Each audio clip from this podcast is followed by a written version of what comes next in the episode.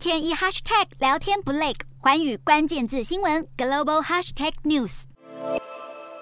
车大厂特斯拉二十号公布第二季财报，本来市场担心上海封城加上特斯拉在德国及美国德州的扩厂成本会拖累数据，不过实际结果令市场大松一口气，每股盈余及营收跟去年同期相比分别成长百分之五十七跟百分之四十二，显示在大环境不好之下，特斯拉的表现仍然可圈可点。产能方面，特斯拉上海厂升级完设备之后，年产能一口气扩大到超过七十五万辆，远高于加州厂的六十五万辆，以及德国柏林厂和美国德州厂的二十五万多辆。马斯克也警告，供应链还没完全恢复，不过大宗商品有降价趋势，预期通膨可望在今年底好转。值得注意的是，特斯拉在第二季已经卖掉七成五的比特币，套现九亿三千六百万美元。马斯克向来被视为是加密币最有分量的拥护者，如今看着币圈崩盘，似乎也选择出清资产，落袋为安。欢迎新闻徐立山综合报道。